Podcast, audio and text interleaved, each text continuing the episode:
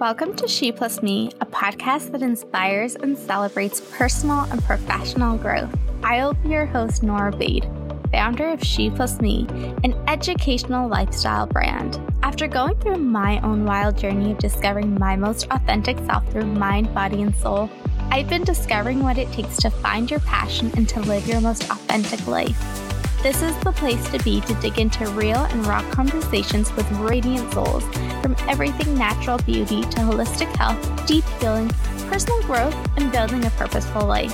Every single one of us has the ability to build extraordinary lives, and this podcast is going to help you get there.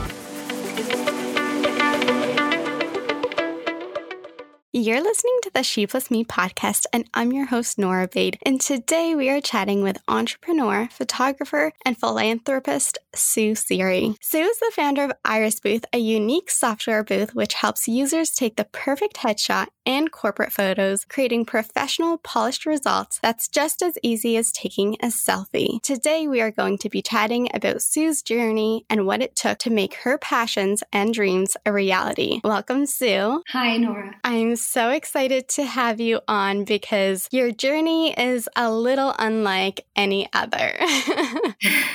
I'm not sure if that's a good thing.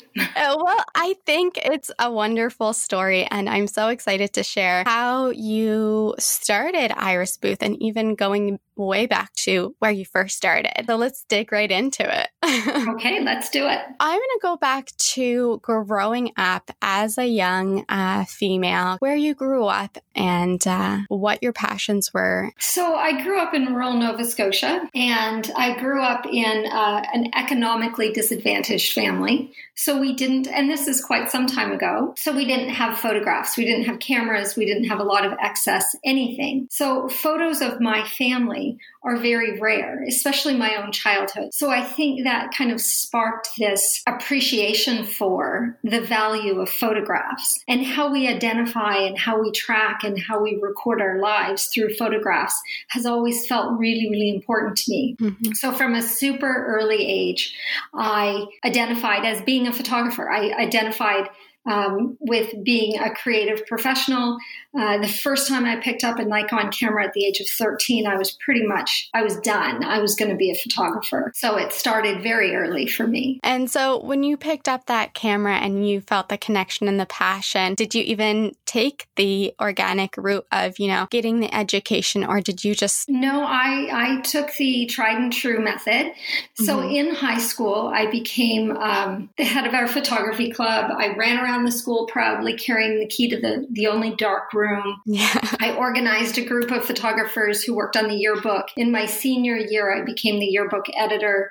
So I did all of those like typical steps. I ended up going to King's University here in Halifax and I studied journalism for a while and then I switched over to the NSCC and took their photography program. So I took kind of that typical route to getting my first job. And yeah. my first job directly out of school was at the uh, the only provincial newspaper in Nova Scotia, the Chronicle Herald. And at that time, it was fairly controversial. I was the first female press photographer to ever work in Nova Scotia. It was considered not to be the thing. So and how I was, that as an experience? Wow, was, that's I mean, I, I had no idea actually.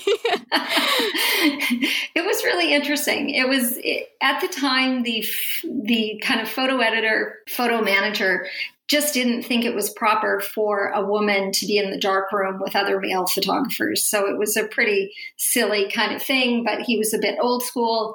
And, um, but I really was passionate and excited to start a career and I really wanted to make a name for myself. And at that time, I really thought I wanted to go into press photography. Mm-hmm. So it was, it was exciting, you know, young and full of optimism. And I think what youth has in its favor is that they don't understand understand the limitations, which is a really good thing. I think as we get older and we start to understand limitations, we limit ourselves. We we match ourselves to those sort of society norms. When you're young, you don't have that. So I took full advantage of that and I just dove in and and uh, you know became a press photographer in spite of it all. I want to dig into that a little bit, especially being a young female, being the first in Nova Scotia of just press photography and being in a room of predominantly males. How was that as an experience from a female perspective? And did you ever feel like it was limiting you in any sense, or you know, felt like there were perhaps um,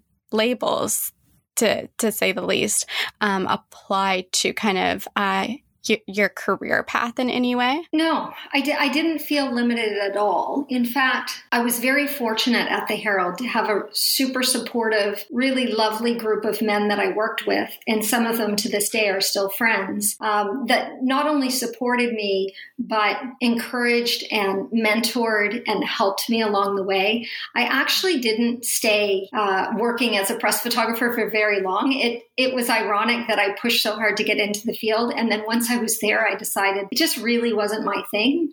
Yeah. So I think I stayed for just less than a year and I ended up moving away and sort of transitioning to a different genre of photography. But I think it was, um, it gave me the confidence that I could do anything, I could push boundaries, I could change a no to a yes with mm-hmm. the right amount of determination and uh, vocabulary and skill sets. You know, it's not just a matter of yelling the loudest, but it's a matter of convincing other people that um, their no can be more fluid. I, I couldn't agree more. And I think that that statement. It's not about being the loudest rings very true. And i think it speaks volume especially to what you want to create in your career. And so post chronicle herald what did that look like for you? Well um, in typical in the typical fashion of a young you know, sort of mm-hmm. idealistic person. I, I followed a man out to the prairies, and my first job there was um, with Agriculture Canada. I sort of fished around with a few different genres of photography, but my heart has been and always will be in photographing people. I love the human face, I love human expression. I think it harkens back to that period in my youth that I talked about, that I just think it's so important for people to have visual records of their lifetimes. And that always rang so true to me. So I've always loved to do portrait photography. I love to photograph people. I love to be a part of events and to be part of things that involve people. So, growing up uh, disadvantaged, you don't always get that kind of ticket into the door. Mm-hmm. So, photography, having that camera had become my badge to being included in everything. So, social engagements, private functions, everything now was open to me, especially going back to that first job of press photography. There's such a power in wearing a press badge because it opens every door. So it was this sense of power and belonging and inclusion that the camera has always represented to me. And I always wanted to use that as a force for good to help people celebrate milestones in their life, to document their life, to empower other people to see themselves in the best possible light. So, photography is very important to me in a lot of levels. What I really like, especially in your story so far, has been, you know, t- picking up a passion and picking up a passion in coinciding a disadvantaged story, if you will. And I think, you know, with any narrative, naturally, one who might feel, you know, at a disadvantage it might, you know, limit them to a certain extent, or perhaps have this mentality of lack or I can't attain a certain goal or level of perhaps passion or dreams or making even a, a dream a reality. And I think that's a really big one, especially for people who might feel at at a disadvantage, whether it be socially, economically, or even culturally. Um, and so, f- uh, for that reason, I think, you know, this really speaks true to how once you infuse yourself in just solely the passion, so many doors can open for you. Mm-hmm. That's so true. And I also think that, for the record, I think all of us, without exception, at some point or another, have felt disadvantaged by something. You know, being disadvantaged doesn't always have to apply to your economic circumstances or your ethnic origins or your political views. I mean, at some point in all of our lives, we face a time where we feel disadvantaged. And I think it's important to kind of dig into that and use it to help you go forward. What did that look like for you on your personal journey to dig into that and utilize that besides picking up a camera? Did you feel like you had to do any kind of inner work, uh, especially with attaining yourself as, you know, a female and putting yourself out there? Absolutely. I think, you know, I always grew up with this understanding that I had to, I was starting from a place further back than my peers. So I always had to run further, faster, better, stronger, meaner, leaner than everyone else just to keep up. And that's a great training ground for life. So if you feel like your bar is higher than everyone else's, you will meet that bar. It's all a matter of perspective and how you choose to look at it. And I'm also very stubborn. So the more you tell me I can't do something, the more likely I am to do just that. Yeah. So oh, well, part of it was personality. Yeah, part of it was personality and part of it was training. But yeah, between those yeah. two things. So when you say training, what's the training aspect besides practicing photography? I think it's so much more than that. I think there are incredibly, incredibly talented photographers who unfortunately don't end up successful in a typical sense, in, in so much as they don't end up, you know, having booming careers. Success is built on a number of things. It's built on discipline discipline, it's built on hard work, it's built on strategy. I have some fortune in that I have kind of this left brain, right brain, where I'm able to be creative, but I'm also able to be very logical and analytical. I can run a business, I can crunch numbers, I can kind of do both sides of the job. And I think I think cultivating both those sides are really important if you want to be, you know, successful in in the business of photography. And so for you that took quite a transition because as you know, you started freelancing and you know, doing your own thing and taking pictures of of people and mm-hmm. that was your main gig for a large period of your career. Correct. That was by far the the majority of my career was running my own studio.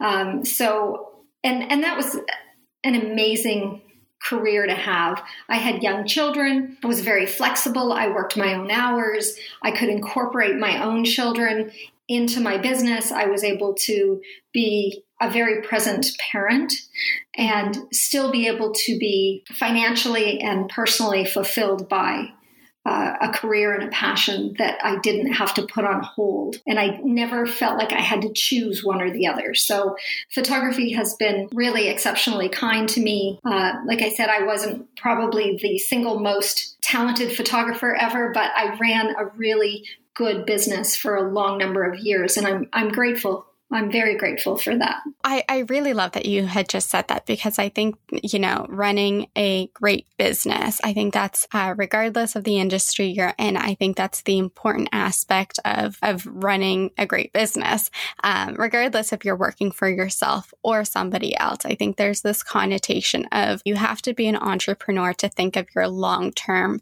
uh, career or if even you are in a corporate role, there's kind of this uh, trudged kind of journey that we just assume that, you know, we have to go uh, from A to B to C. And um, females, particularly, I'm going to highlight this, um, unfortunately feel like they have to check all of the boxes before, you know, uh, applying for that promotion or even going for that, you know, big dream ticket or, you know, this this passion that they've wanted to pursue for so long. So that's a mm-hmm. really, you know, that's a, a, statistic fact that's been kind of out there. So for you, you kind of have from the get go kind of hit the ground running and have followed your passion. So as we know now, you know, you're you're doing your own thing in the tech uh, startup space, but kind of can you talk me through the transition of when you decided to do that and what it looked like for you? I can. Um, so I was I was at an event. I was attending an event as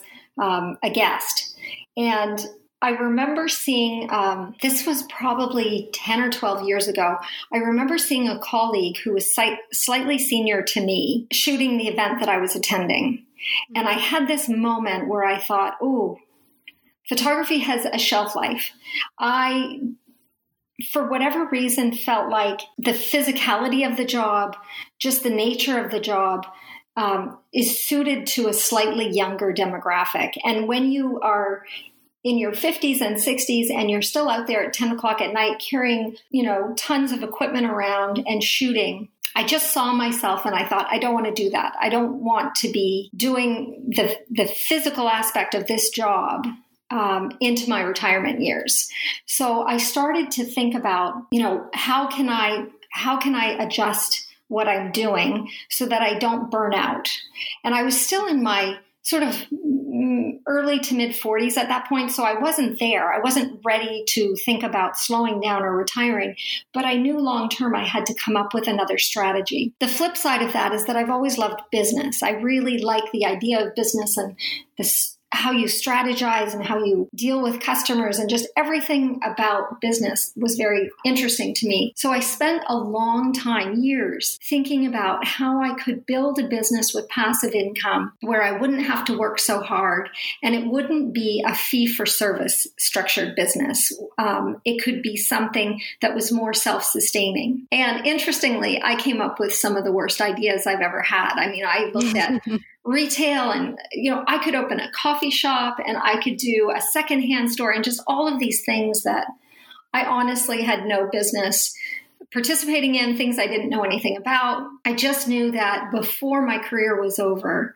I wanted to have a swan song. I wanted to do something different. I wanted to prove to myself and my children and the world that I was sort of more than just a photographer, that I could do a different business. So after several years of really coming up with some terrible ideas, it struck me that I could create another business, but still harness 25 years of experience and expertise in the photographic world and bring that with me into my new business. And it was like this light bulb moment that went off. And that's kind of how Iris Booth came to be and how it actually sparked was that I got an RFP from a local university Mm-hmm. And they were looking to get about 4,000 grad photos done.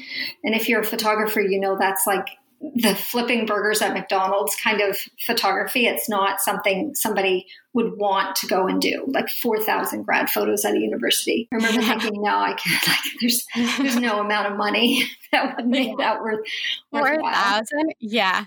yeah. Yeah. It's just like, it's just a cattle call and it's just like, uh, no creativity. You just shoot them.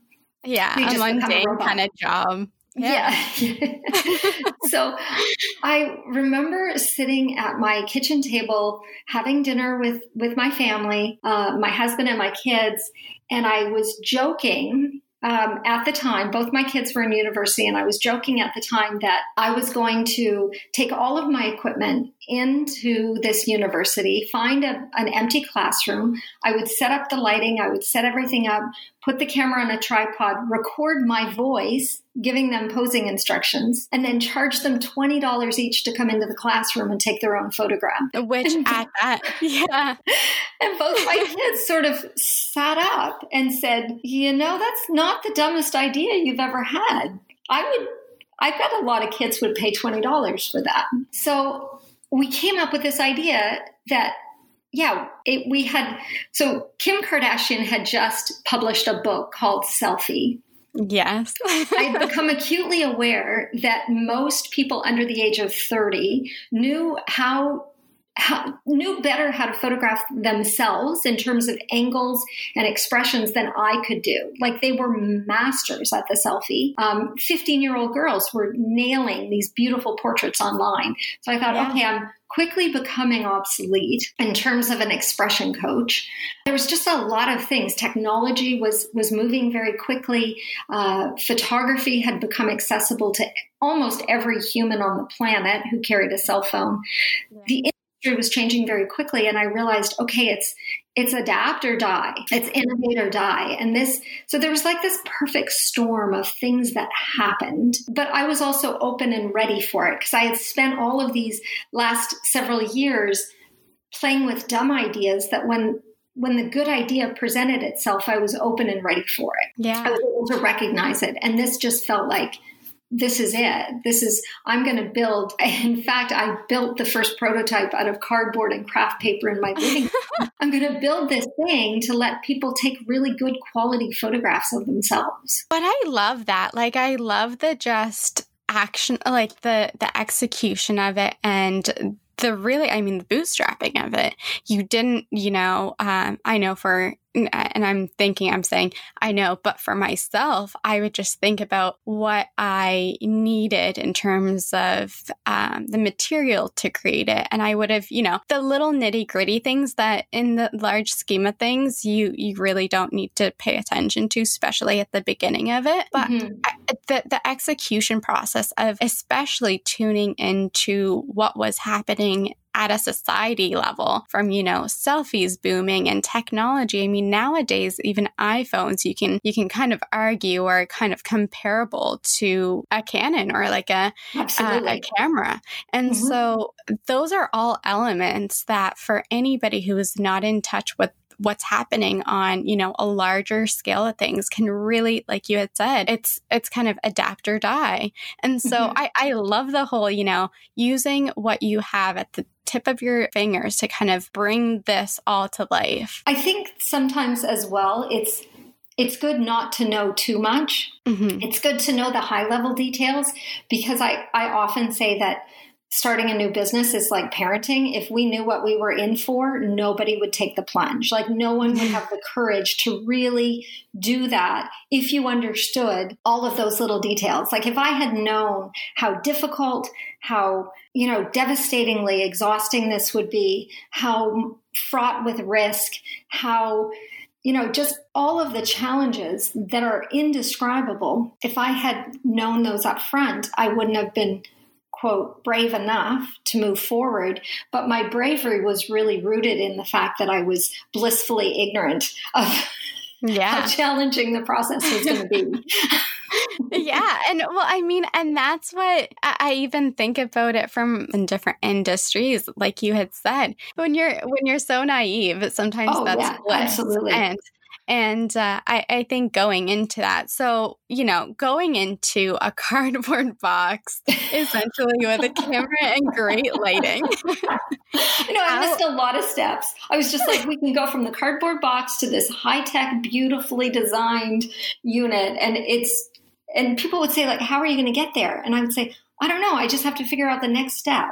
And then from the next, like, but I didn't look too far down the road. And people would challenge me. People would say, How are you going to get from here to here? How are you going to fund this? How are you going to sell this? How are you going to get in front of the right people?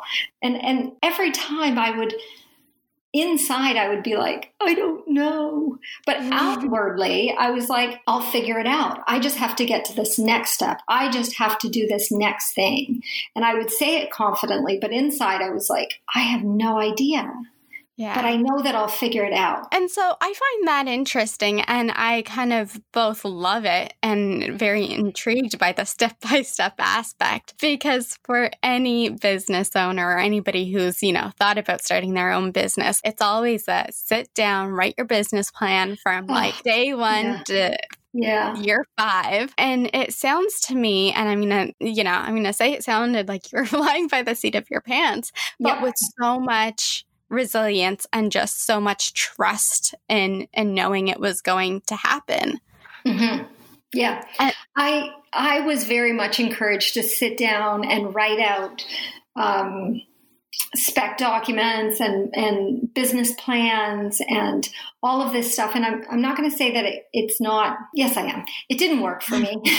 Yeah. I'm going to say it. it. it. felt like a big exercise in wasted time and resources and money. Um, I think with something when when you're if I was to start that coffee shop that we talked about, then absolutely a business plan is a valid vehicle to help you get there. When you're trying to do something that's never been done, that's that's very fluid where you're still trying to do customer discovery and you're still trying to figure out what your market is and you don't even quite understand what your product is or what it's going to offer trying to write a business plan is like trying to catch fireflies in your hand like it's just it's so futile that I think you have to just have a big picture vision and you have to let those little pieces work themselves out when they're ready. You can't you can't go into it thinking you have all the answers because when you're that rigid, that's where the failure comes in. You have to be able to be fluid and adaptable. And I think qualities that are much better indicators of success are perseverance determination, incredibly hard work. You have to be so disciplined. And I think that's where so many years of being a freelancer helped me. I don't have to struggle to be motivated. I get up every morning at six o'clock and I'm at my computer and I'm working. And, you know, I don't get distracted by, I'm going to go to the beach today or I'm going to go shopping today. You know, I think just having some of those personality traits are better indicators of success then I was able to sit down and write a document that likely isn't going to stand the test of time. Yeah. Because the business is going to have to adapt so far beyond. I looked at my business plan a few months ago. I don't know why. And almost nothing in that business plan is relevant to my current day business. Which is actually a very funny and true statement. I think many people can say that about their business. Yeah. yeah most businesses started off as something other than what they started out as. Yeah, and that is true. And I think it speaks volume to, you know, you have to adapt. And in reality, having that rigid structure can limit you in many ways. Absolutely. And so for you, when you started going, you know, step by step, what did that look like? Where were you seeking, you know, the guidance, the mentorship, and really bringing this this dream uh, into a reality? Well, it was that was actually quite challenging because I think I first of all I come from a very non-technical background and what I was trying to do was very technical. Even though I had all of the photography experience, I didn't have any of that technical experience. I don't write code. I don't, you know, I'm not a tech wizard. Um, I don't have an MBA. So there were a lot of areas that I needed to learn a lot about very quickly in order to get up to speed. And I think for the first two years I was doing this, every single time I went into a room, I felt like the dumbest person in the room. I was just like, like struggling to keep up, trying to just even understand the language that was being used in the conversation. So I had to learn all of these new vocabularies and all of these new concepts and engineering and product design. And it was in, it was an incredible time. And I didn't see myself reflected necessarily in my peers. My peers were generally much younger, mm-hmm. doing um, tech based startups. They were also um, typically like 25 year old men who just graduated with software engineering degrees who felt like they were just light years ahead of where I was in terms of where the, the skill set that I wanted to have. So I mm-hmm. just, some of that, I just had to be kind of kind to myself and be my own mentor and say, okay, it's all right. You'll get there. Like you have other, you have other things to offer. But, um, you know, I, I went to Dell uh, and I got some help from their engineering department putting together an early prototype. I just pounded on a lot of doors and I talked to a lot of people and some people were very patient and kind and some people, you know, just didn't think I was ever going to get to where I am now. So, so it was how, definitely a challenging time. Well, it, yeah, and it definitely sounds like it. Even as you're speaking about it, I can vividly, for anybody who's been in the tech space, can vividly picture it. I, I think it, it's a well-known kind of uh, picture of just this tech space being very male dominated, but more so, it's evolving so quickly. So you feel like you are literally trying to catch up with the next thing that that's just about to come out, right? And Absolutely. so for you, you were kind of swimming in uh, completely uncharted territory. And so for you, at any point where you like, what am I doing? Am I, you know, putting putting myself or even you know my my career kind of at risk at all oh my gosh that was yeah that every day i went to bed that's exactly what i thought um, i had risked financial security absolutely 100% which is difficult when you're young and you're you know 25 or 30 years old and you crash and burn and that whole fail fast concept is fantastic for that demographic because you can just pick yourself back up and you have a whole lifetime of, of a career ahead of you and you take those mistakes with you. When you get into the latter part of your career you don't have time to recover from from fairly spectacular mistakes. But again I always choose to see the positive side of that. The flip side of that is that startups that have older founders tend to do better because we understand we can't give up. We can't just move on to the next thing. We have to stick with it and make it work because we don't have time to switch gears and turn around and start again. So I just always tried to keep the, the positive side of everything in front of me. So it's it's not a negative use it as a positive but it was yeah. it was really challenging. I mean the first couple of years were definitely really really tricky yeah. And I think that's to be said about, you know, of course, any business, the first five years, you know, typically they say those are the, the driest times of really of if you're capable of you know ebbing and flowing with the ups and downs and i think that's if you can survive even three years i think you know you have it in the in the bag essentially but i want to dig a little bit deeper into uh, the mindset aspect of this so you know when you mentioned seeing the the negative as a positive and that sort of thing from a day-to-day perspective what i mean you know of course you were pouring i can imagine most if not all of your time into this business and making it reality. Where was that balance of kind of your personal and professional and keeping yourself sane and also not burning out? So I have never had clear, concrete definition between my personal life and my professional life. Um, and that's a good thing. I mean that in, in, a positive way, in that I feel like my work is just an extension of who I am, it's an extension of my life. I don't feel like I'm always looking at the clock, like, is it five o'clock? Can I stop working? My brain has never been built like that. If I'm awake, I'm working. In some respect, especially being a creative professional, some of my best ideas, some of my best uh, work gets done when my brain is at rest. So I could be walking in the park and I come up with, you know, an idea. So yeah, there wasn't there wasn't the separation. It was just the intensity of the work was so uh, challenging and exhausting the first couple of years, and just that that steep curve of just getting up to speed with being able to sit in a room and hold a conversation um, using all of this new vocabulary using all of these new concepts being able to manage a team of people you know a team of engineers and a team of software developers and and that kind of thing just took a lot of um, it took a lot out of me. I had mm-hmm. to put a, a, lot of other things aside, like um, restfulness and uh, personal relationships uh, were just kind of shelved short term. I had to really shrink my social circle so that I had the focus and the time that I could put into this.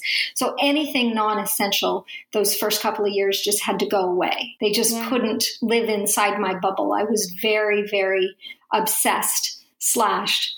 Uh, focused on this new little project that I was doing. And and that speaks volume. So, you know, especially with your first prototype, tell me how that looked like and kind of taking it to quote unquote market. the first prototype we did looked like a can of soup. It was round. it had this weird curved door. I tried to be very like it looks it, it was awful. Um, structurally, it wasn't good. Like it wasn't a good shape to build this design. It was crazy. And the first prototype was so incredibly overspec because we did it in conjunction with the engineering department at Dell. So they, of course, just wanted to like throw everything they could at it. We had these electromagnetic locks on the door, so you couldn't oh, even wow. get into. It was insane. It was so much fun though to look back on it yeah. And then we tried to simplify it, which we did. We made this like basic rectangular structure and it was so incredibly ugly. And I always joke that when I look back at photographs of that very first couple of prototypes that it's like looking at a bad 80s haircut. You just go, what was I thinking? Yeah. What in on earth was I thinking? And as we move forward and as the product becomes more and more developed, like most things, like everything, art, mm-hmm. technology, the the more simple that it becomes, the better it becomes. So our design was simplified, our process was simplified, our code base was cut by a third, our hardware was cut by a third. So everything as as we're able to actually remove pieces, we make a better product. So we started with this overcomplicated, over engineered, over spec monstrosity that had like bright colors and too much messaging, and it was, you know, yeah. crazy, down to this sleek, well built, beautifully designed product that works simply. Mm-hmm. The user interface is incredibly intuitive. Everything about it is just simple and easy to use. We have two full products now. We have a, a full size booth that you get into, and then we have this little portable unit that's so fun and fresh. We launched it just over a year ago at the World Economic Forum in Davos, Switzerland, and we've since seen a lot of success. We've been all over the world with this Iris Air, it's called. And it's mm-hmm. so sleek and simple and easy to use. And we bring them sometimes eight or nine in a row at these big events, and people line up to use them. And it takes three minutes an average of three minutes for someone to sit in front of this thing, get a beautiful photograph, edit it, and have it sitting on their phone within three minutes. That's People incredible. Yeah. Yeah. So that's the simplicity. That then I see we've really done something well. The fact that it's so quick and easy, and we have people anywhere from the age of six to the age of 90 sit in front mm-hmm. of this thing and understand how to use it. It's very incredible. simple. Yeah. Mm-hmm. And especially in an event base where, you know, there's hundreds to thousands of individuals that want to, you know, yeah. either take a picture for themselves, have it as a memory, or even quite simply, you know, just for uh, professional uses, especially nowadays where social media and just our online world is very existent um, in our everyday use. And so that's what we use to kind of showcase, if you mm-hmm. will, our experiences. Absolutely. So we mm-hmm. market this exclusively for professional headshots and integrated badging solutions. So people can use it for lots of different things. I know for a fact that many iris photos end up on dating sites and people, you know, bring bring partners in for couple shots. Yeah.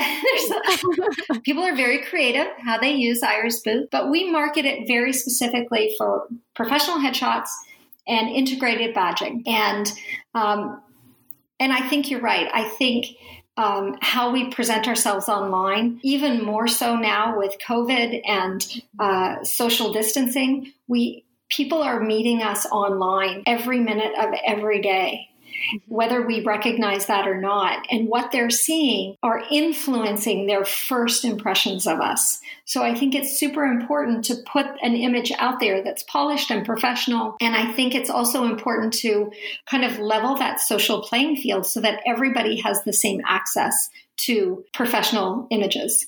And that's kind of something I'm very proud of Iris Booth for doing. We're not exclusive. We're not this super high end, you need to come up with $500 the day you graduate from university just to get a headshot that won't look like you in two years. Yeah. We want to give people this readily available quality product that they can update often, that they can use with confidence, that's going to help them feel confident in pursuing whatever crazy dreams they come up with. In essence, it's a very timeless experience in, in, right. sense of both access and how often you can, you know, leverage the experience if you want to update it, if you want to get a few different shots. I think that's definitely important, especially where, you know, uh, typically, and especially I'm going to say uh, probably within the past 20 years it's changed, but typically you see a very stiff photo and it's not so, you know, bright and looks like you, like you had mentioned. Um, right. But nowadays, you feel like photos in general, even once you take a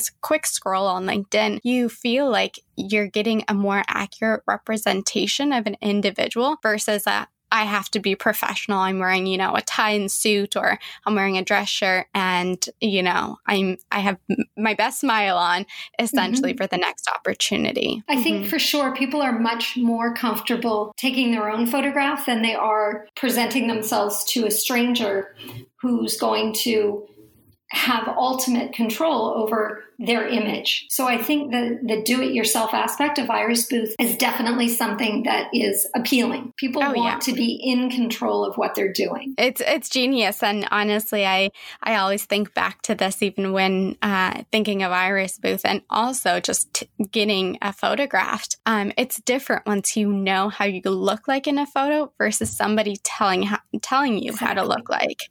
Exactly. And yeah, I've experienced it many times. And then you're like, oh, well, that's not what I had in mind.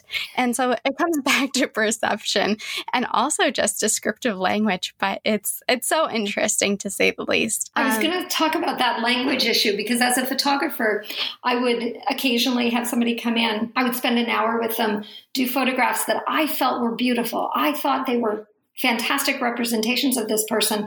And then after the fact so you know days later they would say to me i don't i don't like this side of my face because you know this or that or i didn't like my hair i didn't want you to photograph me from this angle. But they didn't have the confidence to say it at the time. We don't always have the language skills or the ability to kind of articulate what we want to a stranger. Or even better yet i would have people say you didn't you didn't give me enough retouching on this, or there's too much retouch.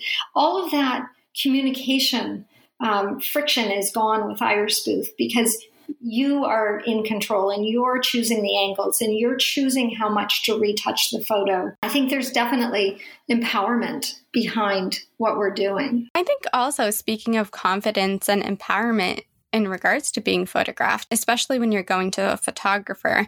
At least for myself, I always trust. I'm like, okay, the photographer knows best. You know, they know the good angles, they know the great lighting. It's their job, right? Yeah. Um, but at the same time, like going back to like perception of things, it's just sometimes you want, uh, and especially from a consumer basis, I think, regardless of if you're getting photographed or you're getting a haircut, you have a very specific image in mind. Mm-hmm. And for you to kind of just hope that they're going to read your mind and, and give you what you're looking for is a very slim it's chance. True. It's true. So yeah. true. But um, going back to, you know, we were talking about your first prototype and that sort of thing.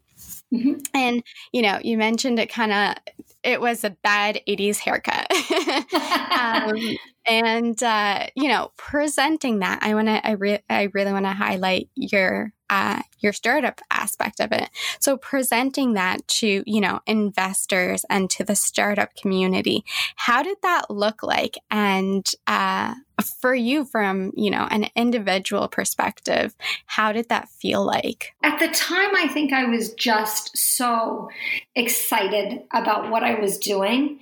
Um, so first of all, I, I don't have a lot of investors. I didn't raise a lot of, um, investment money when I was doing this, I tend to be financially very conservative. So I put up a lot of my own money and I had some friends and family come in. So I didn't do that traditional like mm, running around town and, and pitch competitions and talk to i didn't go that route i really bootstrapped the heck out of this for a long time because i felt like if i didn't believe in it no one else should so i put everything on the line first before i even dared to ask someone else for financial support for this. But I also believe it's true that investors don't invest in ideas or businesses, they invest in people. Mm-hmm. And I think the few people that did come forward and say, Hey, I'd like to be a part of this, by the way, I had a ton of people offer to invest in the company. And I just kept saying no, partly again because of that um, kind of reluctance to take a lot of risk. But also, there was like this lack of confidence. I felt like if a real, quote unquote, real investor came in and invested in my company, they would expose me for not knowing all of the things that I'm supposed to know. So it was more comfortable for me to do it by myself. While I was, I felt like I was learning. There was just so much I didn't know. I was afraid to bring an investor in who would say, Why don't you know this? or Why aren't you doing this? So it gave me a sense of freedom to run with it. But those few friends and family, bless them, they're so amazing.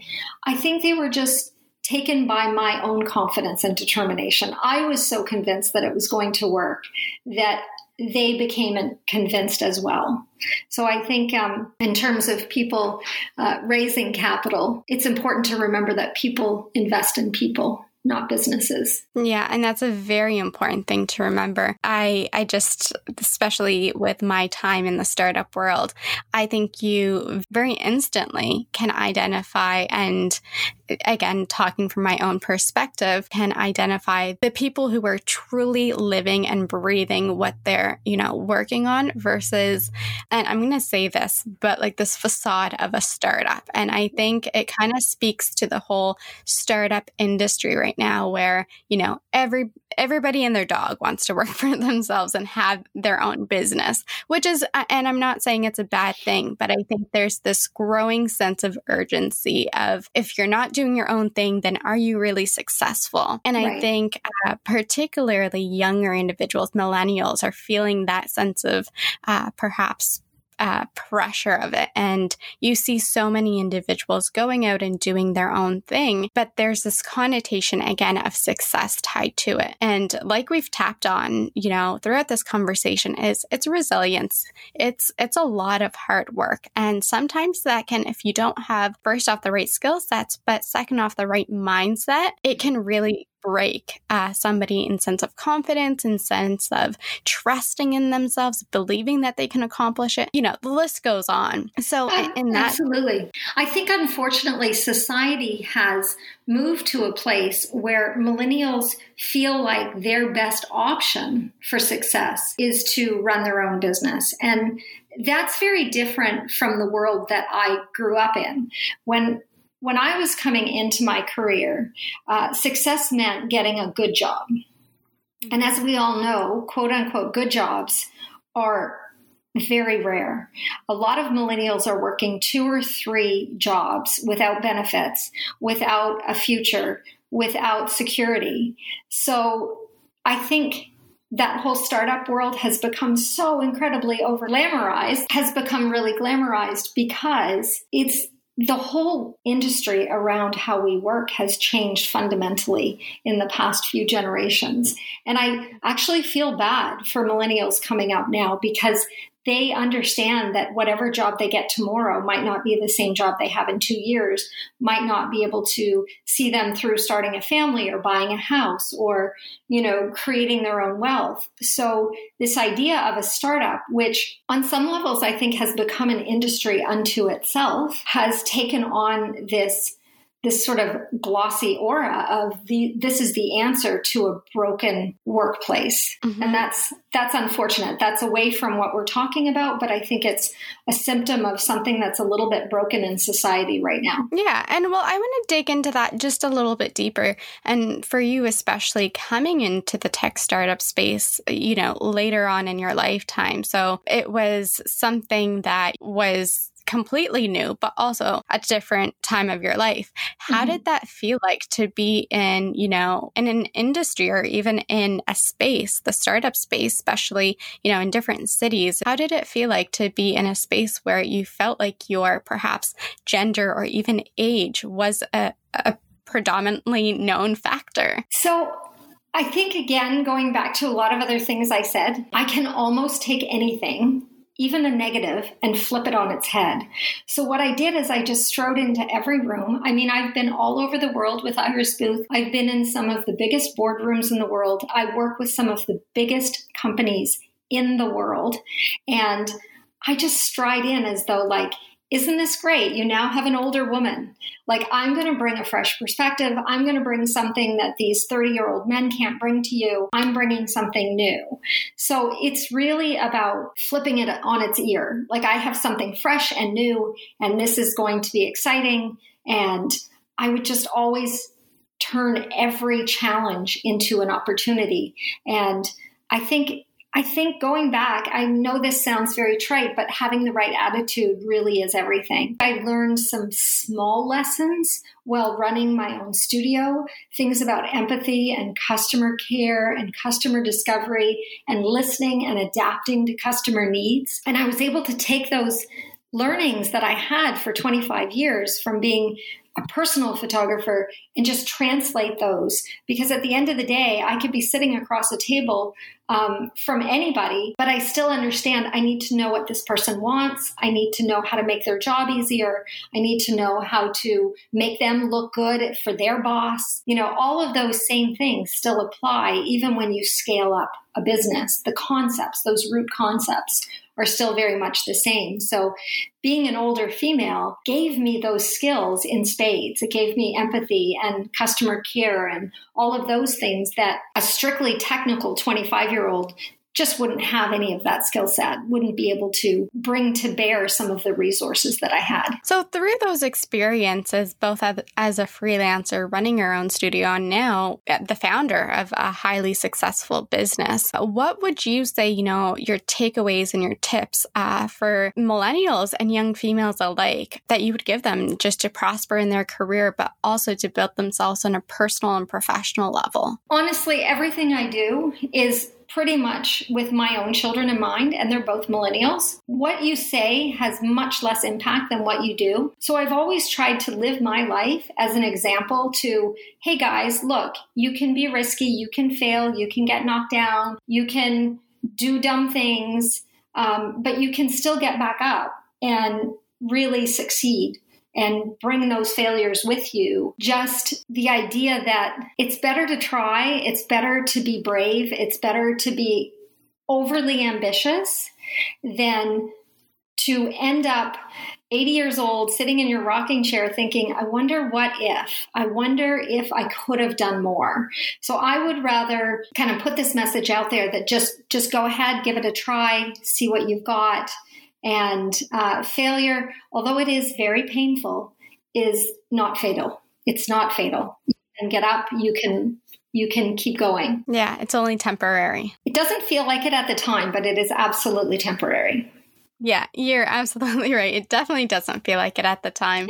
um, you've obviously uh, learned a lot throughout your your journey, not just as uh, running Iris Booth, but throughout it all. What can people expect from Iris Booth uh, coming into? You know, we we touched on COVID and the pandemic, and I know that obviously a lot of people are now essentially live streaming from their home twenty four seven. Uh, mm-hmm. If you're not on one Instagram live, you're hopping onto another. I think it's the it's the new reality. So, where can they find, first off, Iris booths uh, to take their own professional shots, to update their LinkedIn, and furthermore, uh, what what is coming if there is anything coming? So, um, for Iris Booth, we are we are moving forward. We're continuing development. We are, I think, poised to come out of this more relevant than ever. I think remote working is at least in some respects, here to stay. So, mm-hmm. again, going back to the importance of your online presence is going to increase. Um, the world will come out of this, and they will. There will be a new normal, and we will all get back to work. And I think um, that work is going to involve Iris Booth for sure. I think I think will be a mainstay. We don't have any retail uh, Iris Booth, that retail side of the business, when we talked about adapting a plan, our business now is solely focused on corporate sales and event rentals. Um, our corporate sales continue. We have orders right around the world right now that we're filling. Um, the events may take a year or two to come back, but we'll be there when they do. So the event side of our business continues to be developed and we continue to work on that, but we might just need to put a pin in that until it's safe to do so. And I, I do want to ask uh, while while we're talking about uh, you know the great the elephant in the room of essentially COVID nineteen and the pandemic, how how are you as a business owner evolving and kind of handling this situation and uh, business owner and professional, really. Um, how are you uh, ebbing and flowing with, you know, what's happening today? So COVID really truly is an emotional roller coaster, I'm sure for many of us, both personally and professionally. I am incredibly fortunate in that I'm very used to working uh, from home. And the only difference is that I used to travel two to three weeks a month, and I'm not traveling anymore. So working from home has taken on a much broader meaning. Um, yeah. Most of my staff is remote, which was true before COVID. So I'm used to dealing with remote teams of people. Personally, I really do miss the travel. I miss the events. I miss the client face to face, but we're adapting and you know, we're just getting used to that. Like everybody, we're just, you know, day to day trying to process the information as it comes and make good decisions and hopefully come out the other end, if not bigger and better, than at least still intact. And that's, uh, it's definitely something that I think we're all striving towards to at least take this time for ourselves to be better, both per- personally and professionally. And I always say this, I think it's uh, in an odd and you know, ugly but beautiful way. Uh, I think it's a blessing in disguise to kind of give us the time to be present and reflect on, you know, our, our passions, our purposes, and where we are in life. And it's a it's a global scale, but I think it's it's one that we're all collectively going through. Yeah, it's good to know we're not so, alone. It really is. So for anybody who's listening, I know they're going to want to connect with you in some way, shape, or form, regardless if it's you know being inspired by your words or your story or to follow along, where can they find you? So I am on LinkedIn. We have a website, irisbooth.com. Those are the two best places to find us.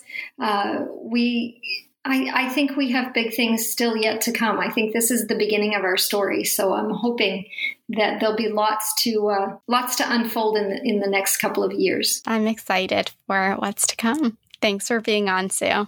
Thanks, Nora. It was a pleasure. Thank you so much for listening. Want more? Don't forget to subscribe and to leave a comment below. Stay connected by following us on Instagram at sheme.co.